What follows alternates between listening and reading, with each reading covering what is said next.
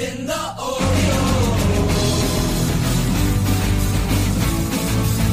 Watching the Orioles. Watching the Orioles.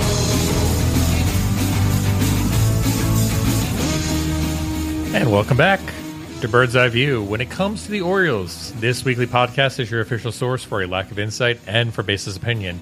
Today is March twelfth, twenty eighteen, and this is episode two twenty-eight. My name is Scott Magnus. This is Jake English. And on today's show, we're going to reach back and send a roar from thirty-four with Matt Taylor. We also care about your eyesight, and we're worried about hairy palms. So keep those hands to yourselves. And we'll do that right after we lubricate for the show. It's time for the drink of the week. Scotty, what are you drinking this week? Uh, Jake, I am drinking uh, a beer from Dogfish Head. It is uh, an oaked age uh, Schmich's Shrew. Uh, it is a Schmich's Shrew. Yeah, we're, we can't say the name of it because otherwise the uh, coin effect would go off. Ah, I see. It's, it's a raging animal. Yes, it is a raging animal, I but it, it is a Schmich's Shrew. I understand. Uh, Scotty, I have gone from terrible beer yes. to an excellent beer. Okay. This week, one of my favorites, and by the way, if the conversation gets dull and you feel like imbibing, feel free. I'm drinking a Perpetual by Troegs Independent Brewing Company. This is one of my favorite beers of all time. Uh, if you are a fan of I P As, pick yourself up a Perpetual, and frankly, drink anything by Troegs. Pretty local and pretty awesome. Yes. When do we go to Troegs Brewery, by the way? Are we going to go up there for like a road trip one time? I've been there. I mean, are we going to go up and see Charlie? Yes. Okay. Charlie okay. Hoppus, you are on notice. You're on notice. We're taking you to Troegs. We are coming to find you and just drag you away to drink beer. But if you're interested in what we're drinking on the regular, and you should be, but more importantly, if you're interested in telling us what you're drinking on the regular, come find us on Untappd. I'm at Jake E four zero two five. And I'm at M A G N eight six zero six. And with that, it's time for a checkup. Time for your checkup. Time for your checkup. I'm gonna check your ears, check your eyes, find out how much you've grown. Time for your checkup. Gonna listen to your heartbeat, fix you up, ready to go. Is it okay if I get time you? for a checkup? It's okay if you giggle. Jake, it's only gonna tickle a little. All right, so a, a few things that we need to cover in the medical wing. Uh, the first one I wanted to cover was Chris Davis uh, with his sore right forearm, who is day-to-day um, and uh, had a cortisone injection on Saturday. Not P C P. Not P C P or P R P. uh, but, um, yeah, cortisone injection on Saturday. He said uh, today that he's feeling better. Um, he said it's just a flesh wound, but... Uh, I mean, the question is, I mean, how much are we buying into this aspect? I mean, it's been quite a while since we've seen Davis in the lineup. I mean, at what point do you say, if he doesn't get in the lineup, he's going to have to start in the minors, at least on the disabled list, because you can't just thrust him back into the lineup immediately? Well, do you think that there's anything that this injury can do that uh, his basic regression wouldn't have already taken care of? I, I think Chris Davis has regressed um, to a point that uh, it's impossible for him to regress any further. That's what I'm saying. I, yeah. I don't know that I'm really worried. Let me ask you this unpopular question. Sure. Does it offer good opportunities for Trey Mancini to play first base and see some additional outfielders? I think Trey Mancini has seen his last day at first base. I think if we were to see a first baseman, I think it's going to be a Danny Valencia or a... Uh, uh, Uh, a, uh, Dan, uh, Pedro Alvarez at first base, which scares the heck out of me. I am less excited to see a Pedro Alvarez.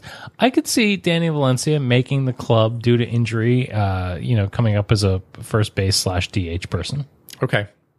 I wouldn't say I love it. I'd right. just say I can see it. Gotcha. Who else is hurt, Scott? Well, if we're in the same first base category here, we've got Mark Trumbo, who uh, has had right quad soreness, who's been out for several days now. He's expected to be back on Wednesday. Um, yippee. You know what I think helps with that? Okay. Rubbing a little pie on it. Oh, a little uh, pie? Yeah, just get that right in there. Get the cream in there? A little, little bit, and that takes care of the quad injuries. Gotcha. That's perfect. And then, of course, the last one we want to cover was Gabriel Ynoa, who uh, is out uh, for at least two weeks, potentially up to four weeks, with shin splints. Um, this is an interesting one, um, not so much from the aspect of Gabriel Ynoa potentially being uh, part of the starting rotation, which was a storyline earlier in spring training. Uh, but more so the aspect of Gabriel Ynoa was out of options coming into the season.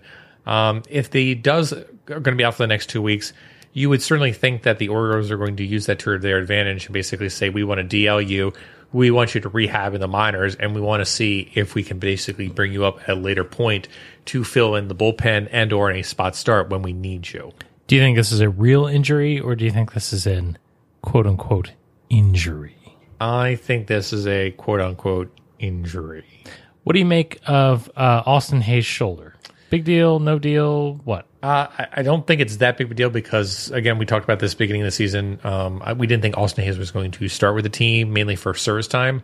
So I think this is one of those things of, yeah, you don't like to see him start off the season like this um, after coming off a, a, a great season last year.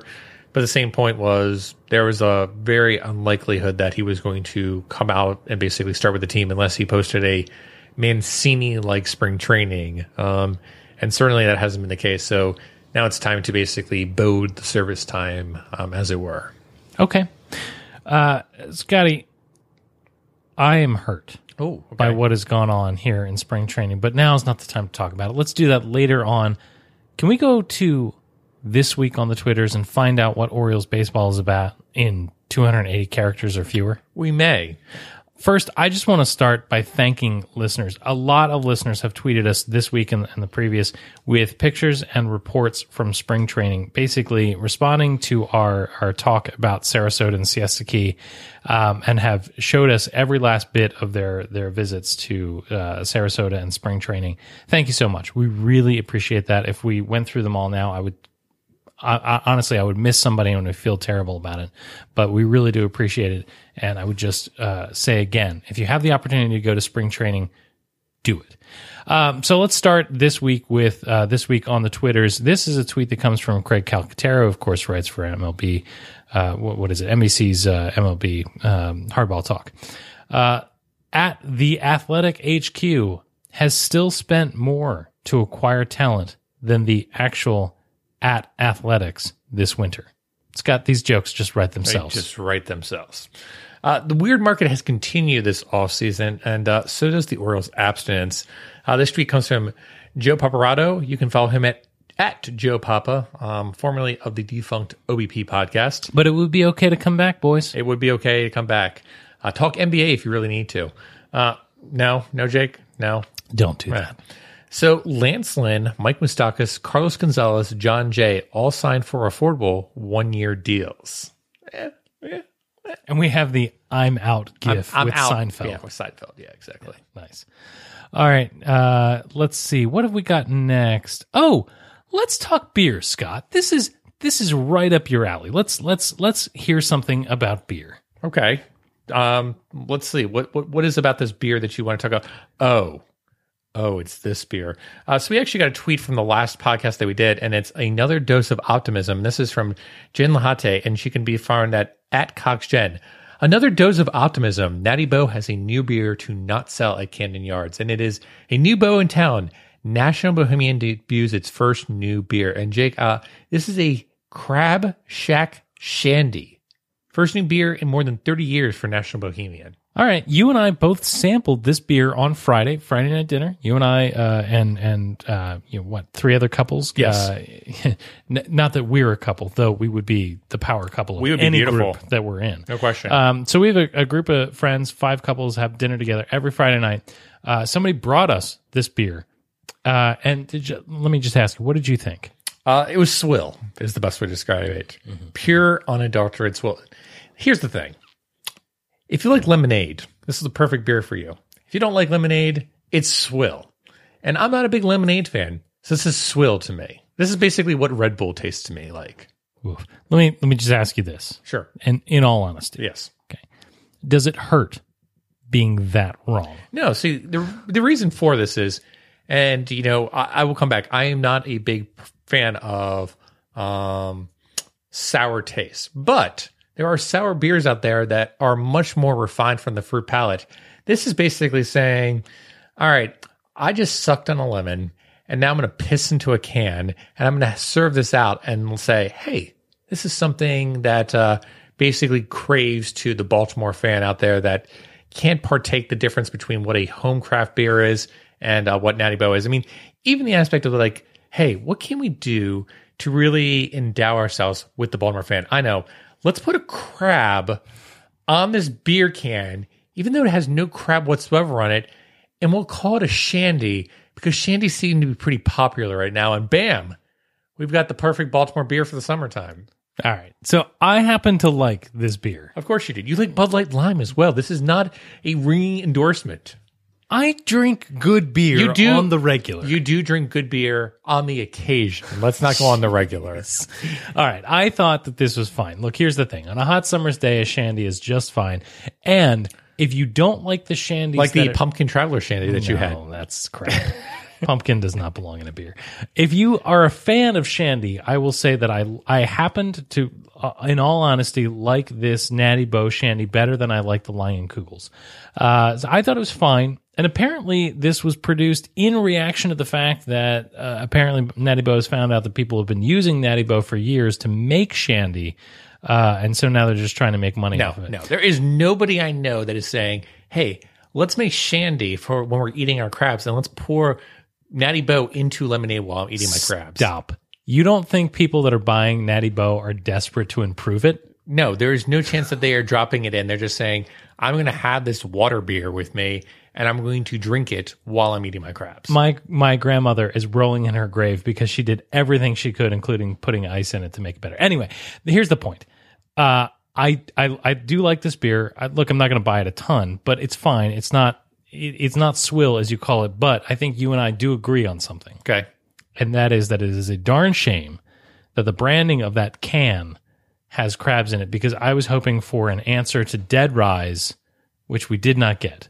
Or you could just go buy Dead Rise, since it's actually a home, like a local brewery, as opposed to National Bohemian. There we agree. Please go out and buy Dead Rise well before you buy the Natty Bo Crab Shack Shandy. But despite what Scott says, it's not terrible. Swill. All right. The next tweet goes into Kevin Gausman doesn't like the pussy cat. Are we going to have to coin that? Uh, maybe. Um, Anyway, this tweet comes from River Avenue Blues, at River Avenue Blues, um, which is actually a, um, Jake, I'm sorry to say, this is a Yankees blog. It's the Camden Chat of Yankees, it right? Is, yes. Okay. Uh, Greg Bird's Hairless Cat just made his debut in Brian Hook's book, and we'll let Kevin Gausman have his say. Uh, it goes as follows. Uh, she had Lish for a long time and always wanted me to take him, and I just never had the time, Bird said. Couldn't do it. Finally, I took him. I've never been a cat person, but he's great. He's more like a dog. Everyone is a little bit standoffish at first with him, but once they meet him and get around him, he's super social. He's great. But uh, not all of Bird's friends saw the appeal, at least not right away. It can take some time to adjust the idea of petting a living creature that feels like a warm peach.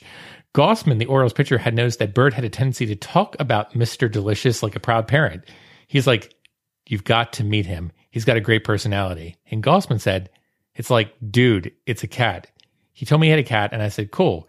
Then he showed me a picture of it, and I was like, oh, man, what's wrong with your cat? Is your cat dying? So Kevin Gausman doesn't like the pussy. Cat. I love this dramatic reading of, of Kevin Gausman's reaction to some dude's cat. Well done. All right, next, let's look at a tweet from Suspettus Family Barbecue, of course, at Suspettus B B Q. Uh, these guys used to have a blog, but now they're professional MLBers. Let's Pro- professional. Let's let's be respectful for just a minute, Scott, and look at the important topics that they cover for Major League Baseball. Okay. Andrew Cashner's mullet is a huge addition to the Orioles organization. Okay, perhaps not. Can we stop for a second? Sure. And let's talk about Andrew Cashner and hair. Sure. All right. Dude's got a beard. Yep. Dude negotiated being able to keep his beard to come to the Orioles. Yep. The Orioles have made an an exception to their beard policy for Andrew Cashner. Yes. Which they've done they've done before with um I mean, you know, Vlad Guerrero, and frankly, you know, look at uh, Hardy and Jones and all that nonsense. Let me ask you this. Which is more obnoxious? Is it more obnoxious that the Orioles have a facial hair policy, or is it more obnoxious that it's a thing for some players? I think it's more obnoxious that they have a facial hair policy. Here's the thing. This may be my get off my lawn moment, but I have a dress code at work, mm-hmm. and it's stupid because it doesn't matter what I wear when I'm performing my job duties behind a desk. Sure. But I get up and I and I, I get dressed every morning. Is it worth anything more than a grumble when you shave? No. Is it stupid? Yes. Absolutely. And it comes But back, it's not worth it's it, not If worth you're anything. Going to fight on this hill, then deep down inside, I know that you're truly a Yankees fan. Fair enough.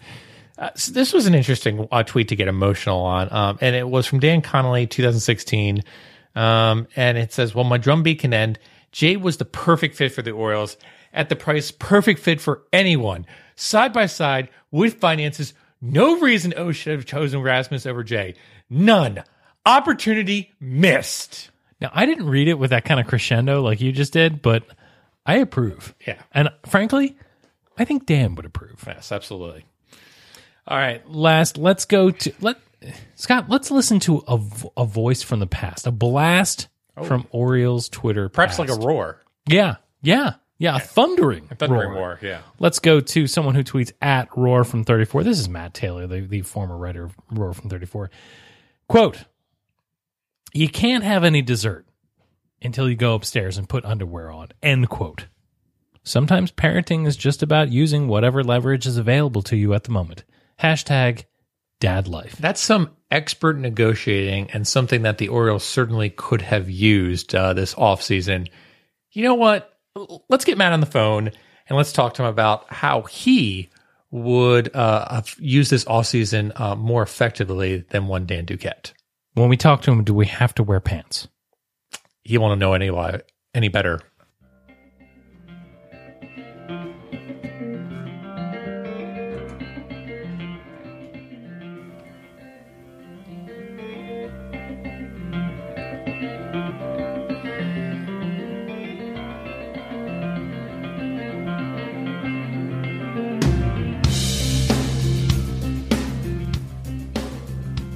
Matt Taylor is one of our favorite former Orioles content creators, and more importantly, one of the nicest human beings you could ever meet. Matt wrote The Roar from thirty-four, which for eleven seasons serves, served as a must-click for all Orioles fans.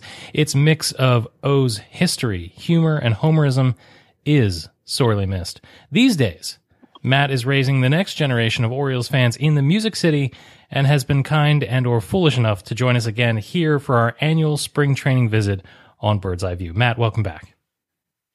Good to be here, guys. Thanks for having me again. Uh, so a couple of really important questions just to prime the evening before we get started. Uh, first of all, are you wearing underpants? I am. I okay. am, and everyone in my household is. That, that's a rule, especially... Uh, if they want dessert. This is the kind of professionalism we we expect of you, sir, and I appreciate it. All right, next, next, and sli- slightly less important, what is your drink of the week?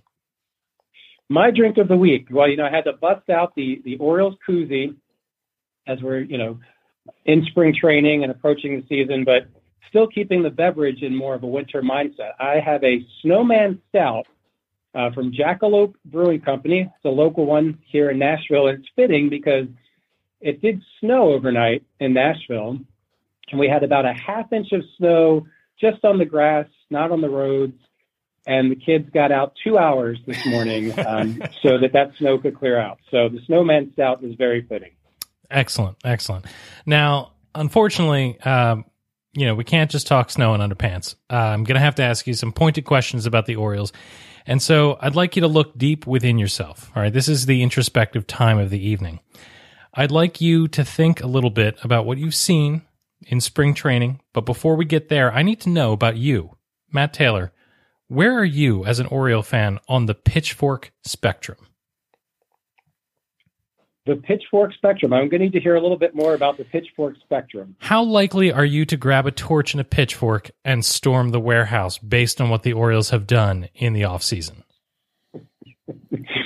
You know, I, I think I was about ready to, to storm the warehouse, but then uh, they they got back my loyalties, not through any baseball moves, but through their new kids under age nine get in free to the ballpark.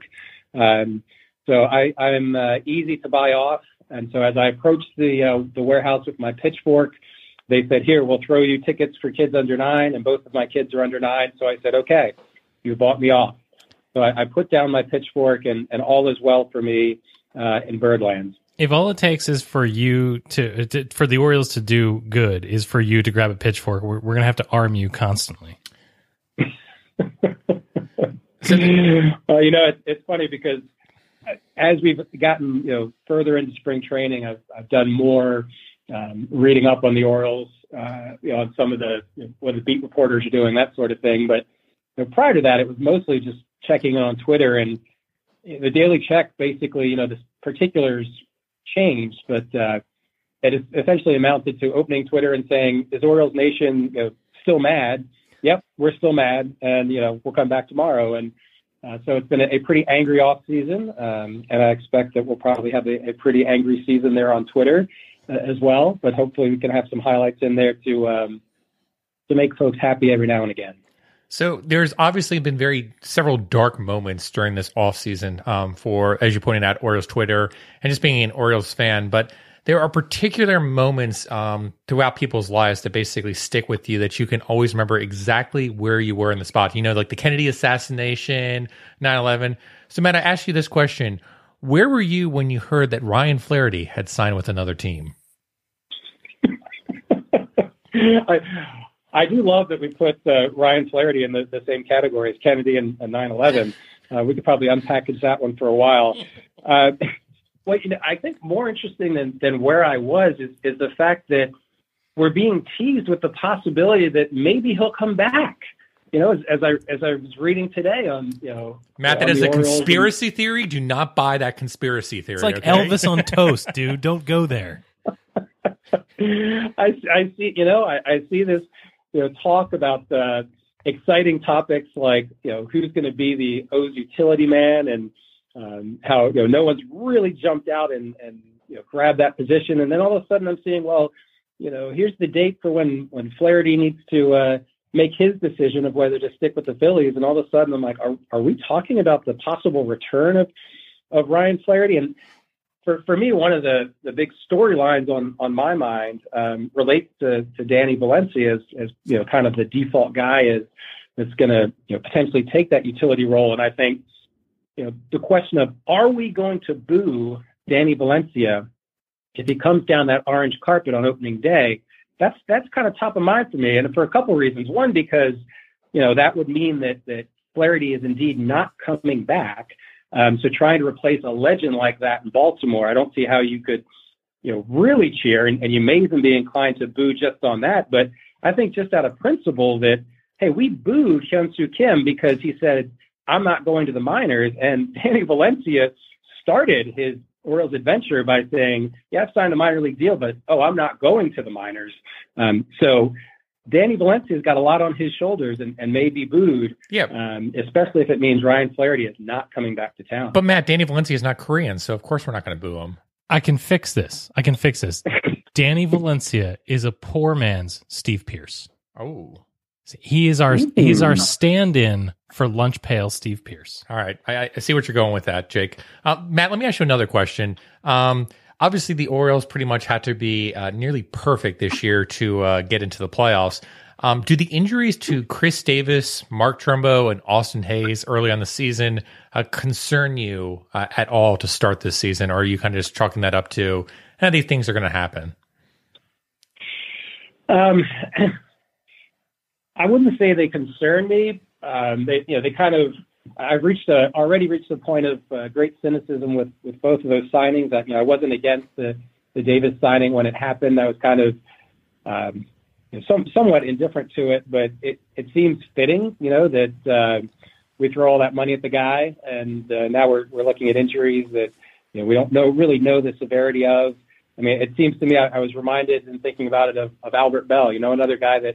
Goes out, you know, clubs fifty-plus home runs, the Orioles sign him, he gets injured, his career is over, and that certainly doesn't mean Davis's career is over, but it just seems par for the course. Um, yeah, I think one of the things that, especially, you, you look at spring training and you think that, you know, really what we're we're talking about is you know, what kind of organizational depth do we have? Um, and when I look especially at, at younger guys, um, you know, guys like Hayes, I think, you know, no one, no one's gone out there really and, and done the, the Trey Mancini and, and basically bulled their way onto the roster. Um, but we got a chance to see some young guys, and now Hayes is finally, finally out there. We didn't get, you know, to see as much of him as we'd like, but you know, it, it kind of speaks to, are, are we going to have any organizational depth, which we're going to need? I mean, you're right. We would need a perfect season pretty much to, to get to the playoffs. And so as we look at some of these young guys and think, you know, can they can they get a call up at some point during the season and um, and give us some kind of contribution? And I think the answer is, you know, there's some encouragement there. Uh, unfortunately, the depth isn't with the, the pitching where I think we'll, you know, really need it the, the most. But um, but no, overall, I'm, I'm not overly concerned about um, Trumbo and, and Davis, but um, I think that does probably just reflect more of my, my cynicism towards those those players more than anything else. All right, I have a two-part question. I'm going to stretch into a three-part question because there are no rules and the points are made up. Um, I'm going to need you to get back into uh, Roar from thirty-four mode and provide a little homerism, all right? Um, okay. There is a chance that twenty nineteen could bring a lot of turnover for this club and that twenty eighteen will be the last chance for us as Orioles fans to have a relationship with some of these players. Um, and so I'd like to ask you, of the players likely to leave in you know two thousand eighteen and, and even into two thousand nineteen, who will you miss the most? Who will you miss e- experiencing and watching play every day, and why? Adam Jones.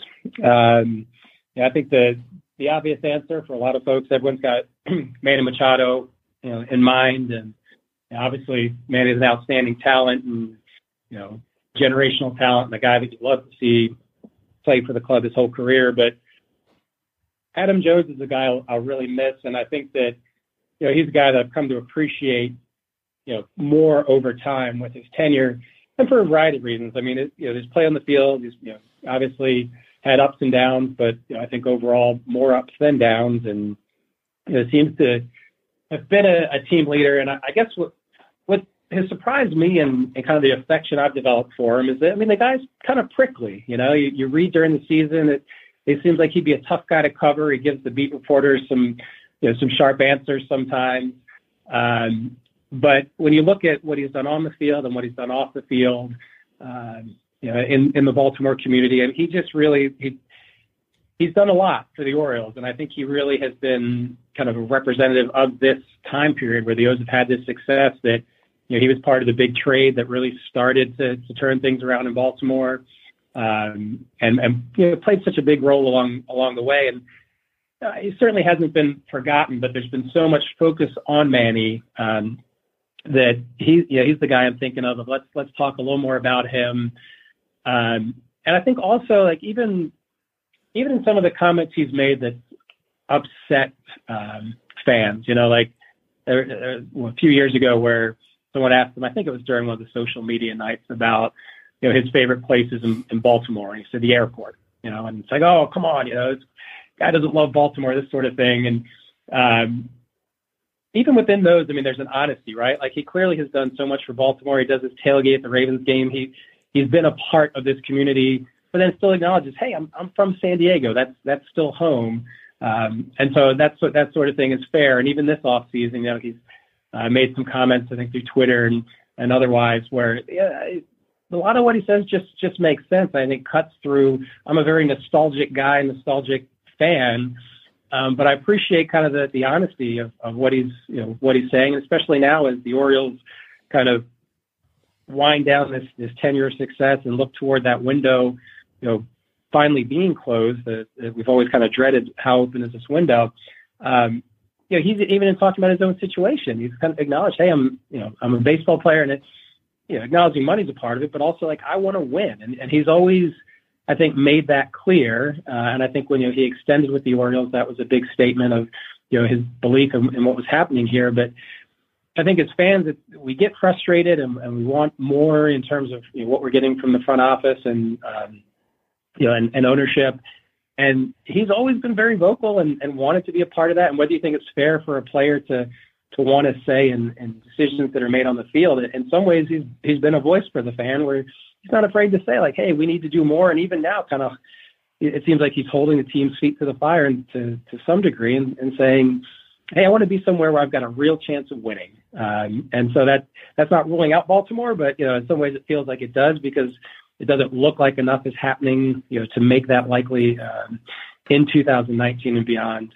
Um, but I just I, I think I appreciate the the candor on top of, you know, what he's contributed on the field and, and what he's done in the community. And I do fear for him that, you know, with this off season and the way that the market stalled so much, um, that, you know, a, a center fielder over thirty going on the market, that um, he may not get necessarily what, you know, what he deserves for a career, so to say. I mean, and perhaps that's even even good for the Orioles in some way, but um, I do fear for him in, in some degree in free agency that uh, it might not be quite uh, the, the contract that, that he hopes for. But then again, who knows what will happen next offseason. But it's a long way to say Adam Jones is the guy I'll, I'll, I'll miss most and have developed an affection for um, over this, this recent run of success. That was a great, like, rambling, ranting Roar from thirty-four post. If I could ever, like, s- put a s- synopsis together of what a Roar from thirty-four post looked like, it was basically what you just said for the past, like, five minutes, basically. So, like, if you ever wanted to go back to it, you've got a, you've got a post number one. There you go, post number one. I'm bird's eye view. Let me uh, let me go to part two of my question. Now, you and Scott and I share something in common, uh, beside uh, an, an upsetting love for the Orioles, and that is that we are parents of seven-year-olds.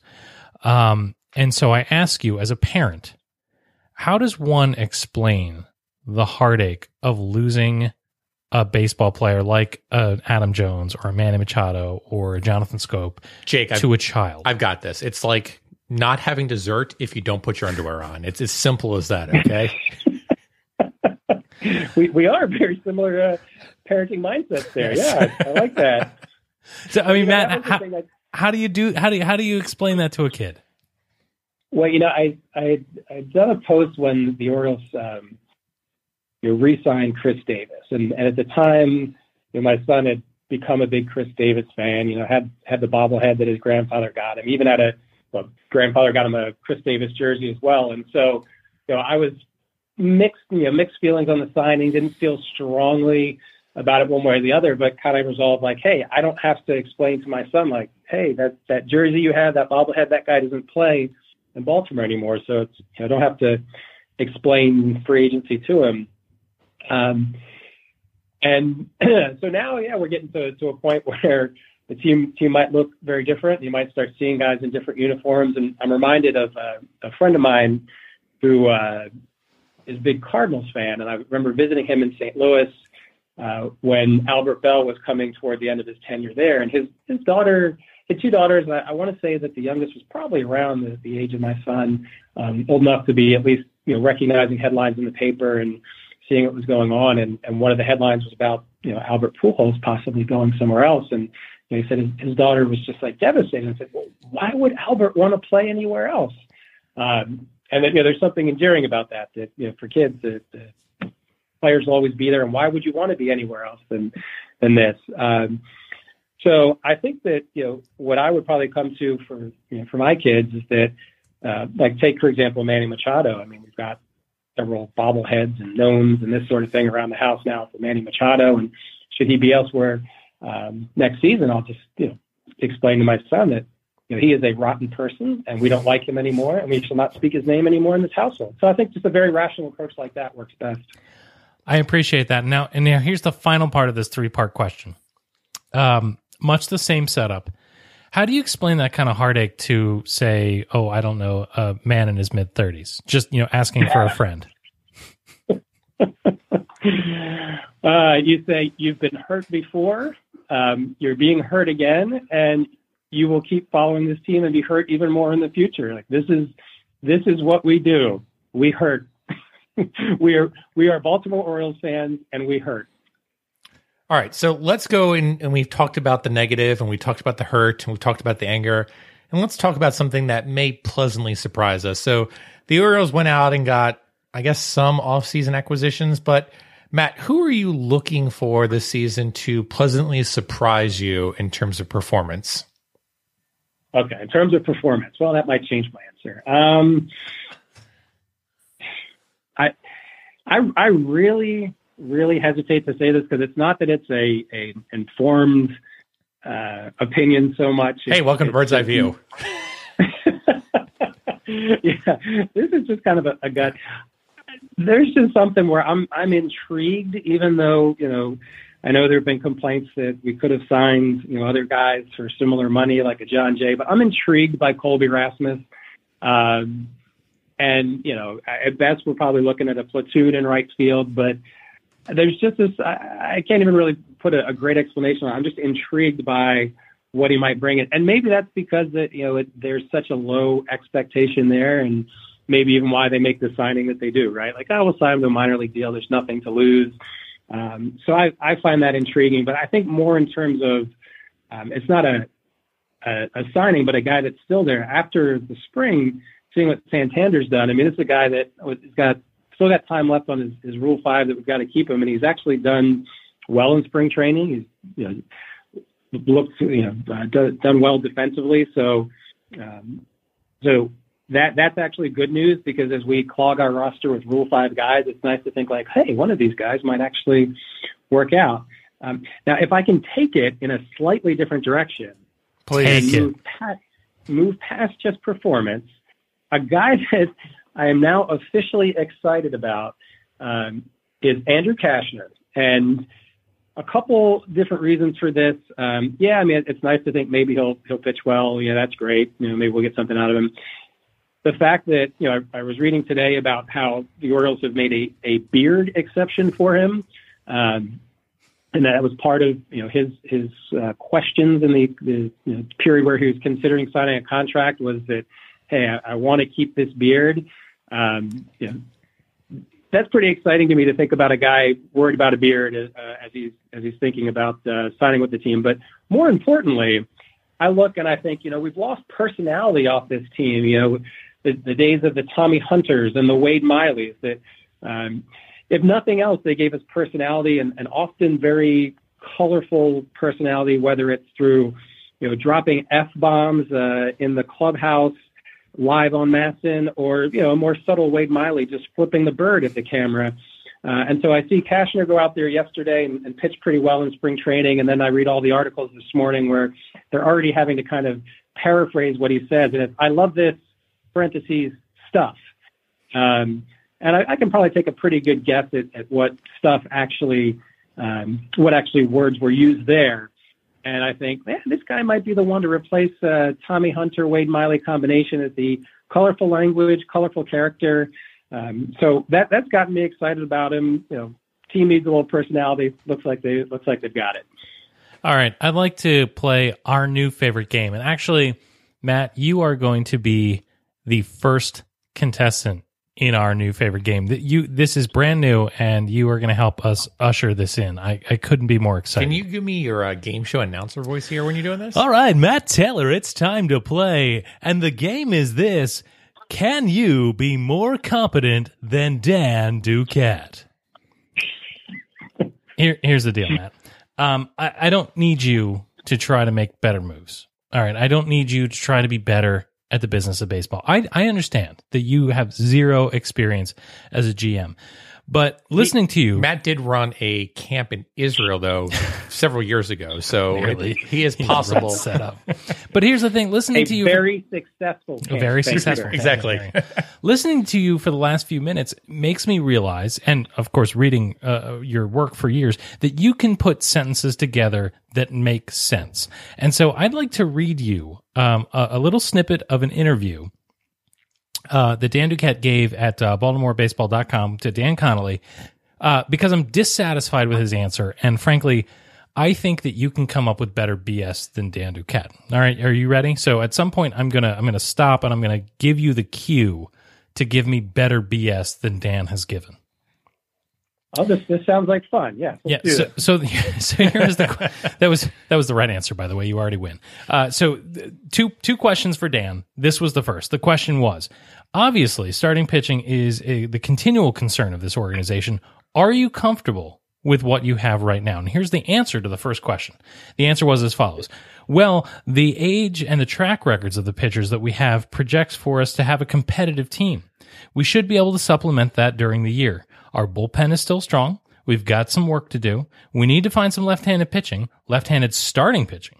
We're going to take a look at some candidates that we have in camp. It's tough to compete without a decent left-handed starting pitcher. You actually said that much better than he does, because I had the Dan Duquette voice in my head of like, Well, it's uh, it's tough to compete out there with a decent left-hand starting pitcher. Almost like you're drawing your sense into the di- the, the sense of dire uh, and despair is the best way to describe it through his through his conversation. I think that he's just hoping that it'll be transported away in the middle of each sentence. Okay, so the last sentence there was, it's tough to compete without a decent left-handing starting pitcher. All right, the follow-up question, and this is the one to which you must respond, and I will give you Dan's response first, just for comparison's sake. The next question was as follows. Could Rule five pick Nestor Cortes Junior be that guy? I'll ask it again. Could Rule five pick Nestor Cortes Junior be that guy?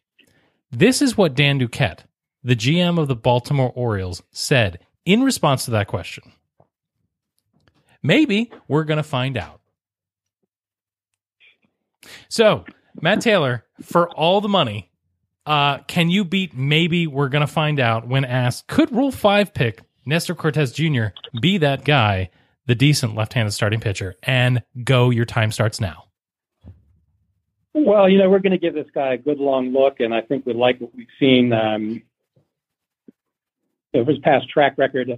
We've seen some positive signs that we can, can build on. Now, I really think that what this move speaks to, we, we need to consider uh, the great generosity of this organization and its owner, that even though the man's first name is Nestor, uh, we're allowing him full access to Orioles facilities and welcoming him with open arms, which is usually not our policy with guys named Nestor.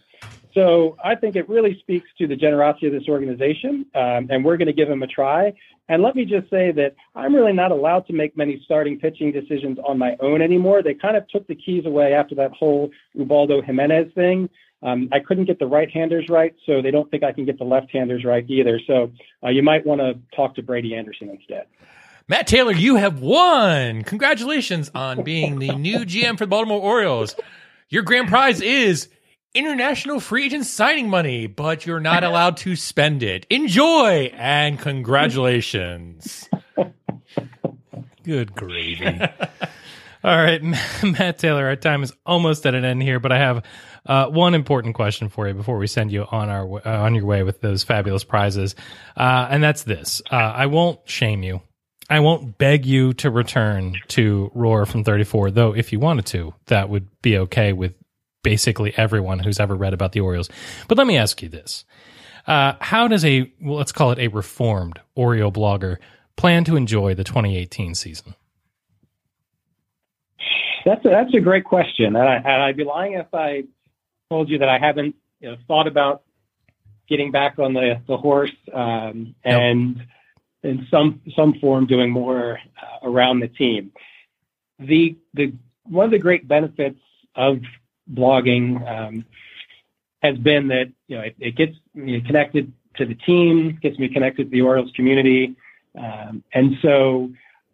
Last season, I really did notice that my connection was not the same. It, it's different, um, you know, a different way to engage with the team when you're not trying to think about, you know, what what's the next thing to write. Um, and the connection didn't didn't feel as strong. And I think that's probably what I missed the most, um, you know, when it comes to, to not having the the blog. So I'll leave the door open a crack to say that you know, there's a possibility of, of some content, um, you know, in in the future. We'll we'll see how that that plays out. Um, but otherwise, I, I think that uh, it's you know having the uh, the M L B package and being able to watch the games occasionally, but more importantly, just being able to listen to them um, here in the Central Time Zone, and uh, you know getting the kids to bed and having that that uh, soundtrack of the summer in the background that uh, keeps me keeps me connected to my home city, keeps me connected to my team, and more importantly. Uh, Plants the seeds in those young brains uh, of my children to uh, say that uh, these are the names you should remember and the team you should remember, and uh, maybe develop the, the same fondness. Uh, right now, our, our main fondness seems to be for things like uh, Super Mario and other such characters, but maybe over time uh, we can develop a, a fondness uh, for Buck Showalter and legends like that. I'll just say one thing as, as we you know, get ready to, to close here. Um, I had a A job interview. I've, I've you know, been stay-at-home dad for the last two and a half years. Uh, I'll be at it for um, you know, a few more months here before starting a new job in August. But as I'm on this interview, uh, I meet with several people throughout the day, and one of the, the highest level of people that I met with. I was very impressed with his bio. I was a little nervous going into his office. Um, and I sit down across from at a table, and he's peering, you know, through my resume and wondering what he's going to ask me. And he says, so Baltimore Orioles. And it's not the first thing I was expecting, especially you know, here in the state of Tennessee. And so I tried not to look too shocked and just waited for what was going to come next. And he said, let me see. Like, I'm looking at you and I'm thinking, given your age, you probably grew up on Cal Ripken Junior and Eddie Murray. I said, yeah, that's, that's true. That's true. And I'm wondering where all of this is, is going. And he says, well, I am a Chicago White Sox fan. So all I can think about is Tito Landrum and how he broke my heart. And so he goes on to talk about, you know, the, the A L C S in nineteen eighty-three and uh, the Tito Landrum home run and how that broke his heart as a White Sox fan. And there was uh, another woman that was, was part of this, uh, this interview segment. She kind of looks at him and said, how, how do you remember that much, you know, about that moment? And he said, well, some things, you know, are just that emotional and they stick with you. So I thought, you know, here I am, you know, in in this interview and, and trying to prepare for all kinds of different questions. And the first question I get is about the uh, the Baltimore Orioles and my Baltimore Orioles blog. So uh, that was a lot of fun. Um, and it's that sort of thing where I think, you know, never really made any money off of it. Uh, didn't have the biggest readership, but it does provide for fun connections, both with Orioles fans and then also in this case, just with baseball fans generally. Well, Matt Taylor, where can Orioles fans go to read the complete back history and to wait day after day, hitting refresh just for the opportunity to perhaps hear more words from you? Uh, we we still have that uh, that domain name, you know, uh, reserved and, and renewed. It's roar from thirty-four dot com. Uh, it's not a complete history. I, I painfully lost, uh, oh, at least three or four seasons due to a, uh, a web designer who... Um, lost a lot of content. That's a sore spot for me, but uh, there's a lot, a lot in there. And if you want to read of spring training's past, um, might I recommend to, to just do a search for uh, an old favorite of mine. Uh, you know, I like kind of the obscure guys, Randor Beard. Do you guys remember Randor Beard? Oh, yes. So we're, you know, we're talking probably around, I think, two thousand seven, two thousand eight timeframe. And back then, the way I stayed interested during spring training, Uh, when there really wasn't much to talk about at all, um, was to kind of pick an obscure guy and, and root for him. So Randor Beard became my guy, and um, you know, th- th- it was fun. I, I looked look back on the post recently and had forgotten that he was a Rule five guy. So he was Rule five before Rule five was the, the way of the Orioles. Um, and he pitched with Alan Mills in the minors and fun characters. So, um, in those archives, you can you can see that, uh, but still at roar from thirty-four dot com, and uh, we'll see if, if anything happens with that uh, again in the future. I'll let I'll be sure to let you guys know. And Roar from thirty-four on Twitter. Please make sure you check him out as well. Matt Taylor, thanks so much as always for uh, joining us, for sharing your passion and your knowledge on the Baltimore Orioles. And hey, here's hoping that you don't have to have any more difficult conversations about uh, with your kids about uh, Orioles leaving or about how they're clothed. Thank you very much. And I will say that we've, we've improved, because a few years ago we did this in spring training, and I think we spent a good amount of time talking about Ryan Webb being allergic to ice. So we've improved. We're getting better with time, guys. All right, Matt, have a good one. You too.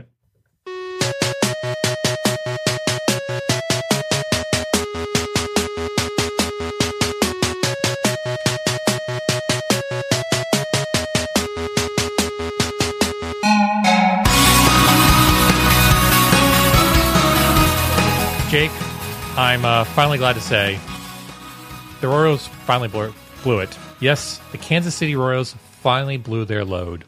So last week, the Royals hosted an anti-porn seminar and rejected the idea of um, well, pornography of being healthy, normal, or cool. Um, and the guys here, I guess at least myself here at Bird's Eye View, have been fantasizing over what other seminars might be held by other teams or members of M L B this spring training. So I thought uh, maybe we could put together a little segment about what kind of seminars other teams have been kind of using. First of all, I didn't need Major League Baseball to tell me about pornography not being healthy, normal, or cool, because I went to Catholic school. Absolutely. What did you have in mind, Scott, for these seminars? I'm not quite sure I'm following. All right, so let me give you an example. Um, Here's one. Uh, the dangers of greasy hands and wet lips have demonstrated time and time again to be a source of choking hazards. As such, the Red Sox are hosting an anti-fried chicken and beer seminar for the upcoming season. Okay. I, I think I see where you're going. So I'm just going to, uh, I'm going to do some Googling. Okay. Because I think there are other Major League, let me get the sound effect. Because I think there are other Major League Baseball teams that are doing things similar, and I think they deserve the credit that they did, that they uh, they're due. All right, here's one. Another team realizes that there are times when you have to look at yourself and realize that you've lost control. And that's why this team is enrolling each and every one of its players in a personal financial responsibility seminar. This seminar will teach them the virtues of a thrifty lifestyle and recognize that the dangers are there of simply buying everything you see. The team, of course, is the New York Yankees, having recently had a moment of clarity regarding their relationship with the Major League Baseball luxury tax. Mm. Uh, this next team is working really hard to teach its fans that players of all walks of life deserve to have beer thrown at them. Mm. This seminar is available in three online sessions, provides fans with information on racial, ethnic, and religious diversity, and teaches them how to avoid discrimination through their behavior, language, attitudes, and actions of conscious and unconscious bias. Clearly, Blue Jays fans will find this to be a valuable and topical seminar. Nice. I like that. But you know, Scott, the Orioles are not. They are not getting preachy. They respect their players and have not held seminars on what they think the players should be abstaining from. Instead, they simply want to educate them. Scott, the Orioles care about their players and want them to become more complete human beings. And as such, they realize, as of course did I in my time at American University, that the humanities are important. We're, of course, speaking of their philosophies, and more specifically, the baseball practices in which the organiza- organization will not philosophically participate. In short, Scott, they're tired of the winning. They're tired of all the winning. And so they're going to tell their players exactly what they will not philosophically participate in. You know, M L B teams aren't the only one that are participating in seminars. You know, even players and, and just personnel in general within Major League Baseball are looking to constantly improve on and off the field in order to get to the best shape of their life this spring training. And they want to share. They want to share these with their fellow players. Absolutely. But, you know, there are people out there that are struggling, people that, you know, their future is uncertainty. And, you know, with their window quickly shrinking, it's time to blow the dust off their Rolodex, brush up on their work on Lotus Notes, and uh, potentially take a seminar on career planning. Uh, and this is certainly a future seminar that Dan Ducat is going to want to um, reserve for in the near future, both in English and in French Canadian. Absolutely. And maybe in uh you know in Israel too, uh, when he gets a chance. So, so English, French Canadian, and Hebrew. I like that. I like that. All right, uh, it's a tradition. Wow. All right, uh this next one goes into, let's see let me see let me read through this. Oh, this is actually a good one, because I could actually use this too, because having a, a newborn, uh there's been several numerous new additions in the clubhouse, including Chris Davis's twins, and the Orioles are in need of a little guidance on how to take care of a newborn.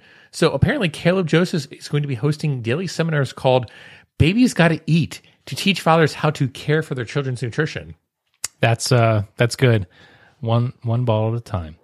Um, here's the thing. The Orioles are clearly concerned for the health and well-being of its players, and therefore they've asked Kevin Gausman to perform uh, to provide a two-hour talk entitled How My Life Changed, One Bite at a Time. The program follows Kevin's brave and heroic story as a donut addict, and how he has learned that his best pitching is one that is powder-free. I would have actually preferred the seminar to be called How My Life Had a Hole in It. Oh, just, man. Just in the future. Missed opportunity.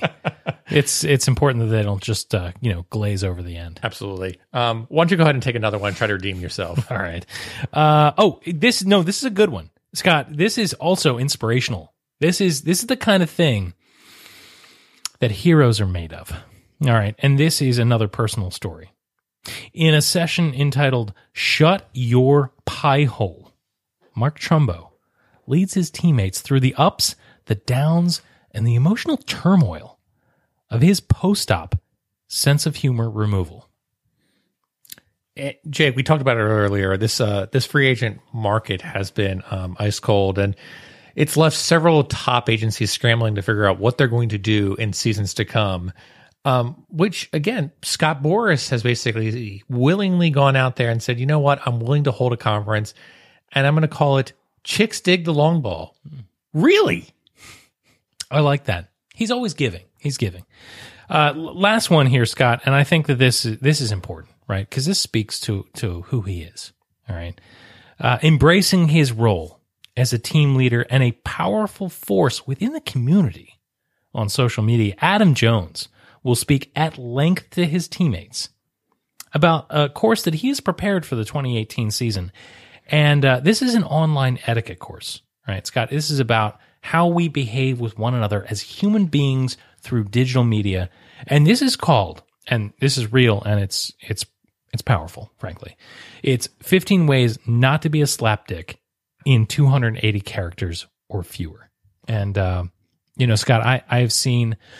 The GIFs? You know, I, I I've seen the the the presentation, the slide deck, and uh, frankly, it'll change your life. All right, well, folks, if you know of any seminars that we missed out there in terms of Major League Baseball and/or the Baltimore Orioles, please hit us up um, and let us know um, what seminar we should be attending. Hashtag us with M L B Seminar, and we'll be sure to uh, review them potentially on the next show.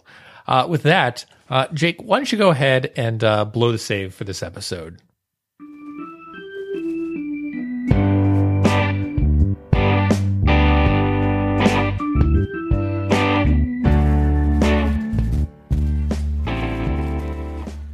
Scotty, I'm going to say some really nice things about the Baltimore Orioles here. What? Yeah. I'm going to need to say some some nice things, but uh, before I do that, I was hoping that you could maybe put me in the right frame of mind and play me just a little bit of sound. Isaac, you did something right. No way. I wanted it to go to my head. Much like Inigo's dumb friend, Fezzik, the Orioles have managed, despite themselves, to do something right. I, of course, am speaking about the, the initiative that they announced today called the Kids Cheer Free Program. The Orioles describe this as an unprecedented initiative, and basically what it allows is this. Basically, if you buy, for fifteen select games that the Orioles have identified, an upper deck ticket as an adult, a left field upper uh, upper reserve ticket, you will be able to bring two children into the ballpark for free. Let me say that again. You buy a ticket, two kids, nine and under, for free for fifteen games that the Orioles have identified. I have railed. I have railed against the Orioles making dumb baseball decisions, and I have railed against the Orioles for making dumb business decisions. I hate it when the Orioles make it hard to root for them on the field, and I hate it when they make it hard for people to come and root for that terrible team in the stands. And frankly, this is a perfect response to that criticism. The Orioles have made it easier for folks to come and go to baseball games. I, I love this program. This program responds to so many needs. First of all, I hope that it means that kids of completely diverse economic backgrounds will be able to come and see the ball, the, the, the team play ball. I hope this means that people that ordinarily couldn't afford to take their families to baseball games come out and do it. And for folks that don't necessarily have that limitation, I hope that this means that uh, families that are trying to stretch their entertainment dollars will make more time to spend at Oriole Park at Camden Yards. The Orioles are at a crossroads, and frankly, I don't expect the twenty eighteen season to be very good. And after that, I expect it to be very bad. And I don't know how long it's going to be very bad, but I can tell you this, the last time the Orioles were bad, they were bad for fourteen years. And if the Orioles are going to give up on a generation of baseball, they are at least making sure that they are holding out a hand to that generation. I love the fact that they are saying, it's important to us that kids come and make a connection with their hometown team. And regardless of whether or not it's a winning product or not, what they're saying is it is going to be very easy for kids to come and fall in love with baseball. And say what you will about the on-the-field decisions that the Orioles have made, and they will, this is exactly the right thing to do. This is the this is the kind of thing that we have been begging for. So my hat is all the way off to the Baltimore Orioles. This is the kind of initiative that that I think has the ability to to build a fan base when maybe, you know, the on-the-field product won't. Orioles, well done. Way to reach out to the community. Way to make it easy for fans that struggle to get to the ballpark to get there. And to focus on the fans that really matter. The kids that don't care about the wins and losses. The kids that don't care as to whether or not the stars of the team are all-stars. Or how many wins above replacement they represent. This is an excellent move by the Baltimore Orioles and deserves to be praised lavishly. Until he screwed up. Hey, look. Yeah, they will. I, I will say, look, and I'm and this is not backhanded. They absolutely deserve to be praised for this. Oh, there's no question. This is a great move by the Baltimore Orioles organization.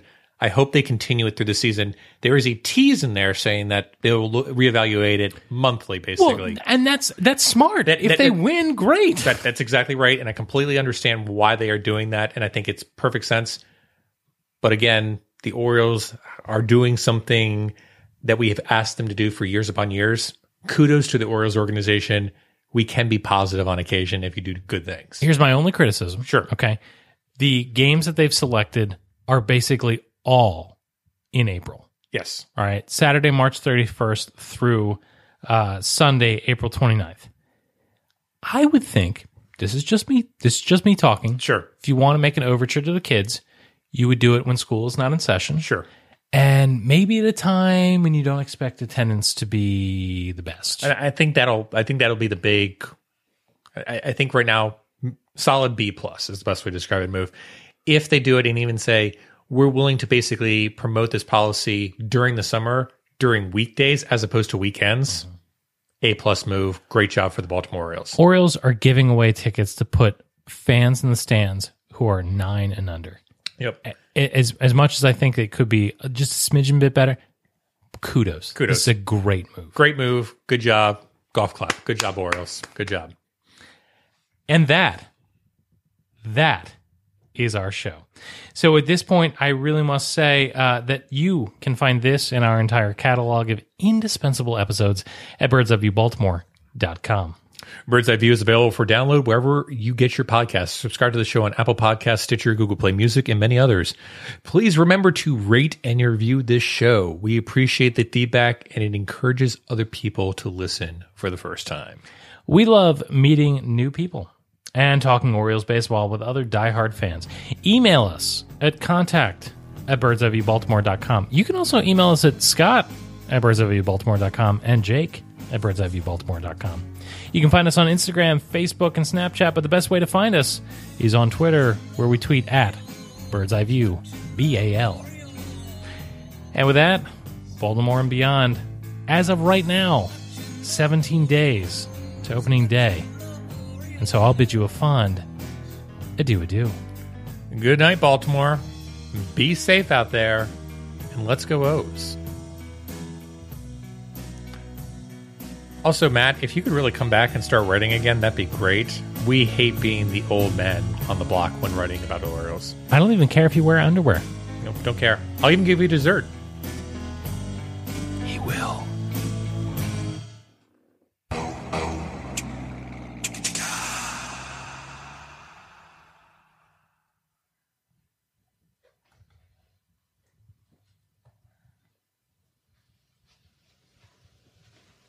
You're still here?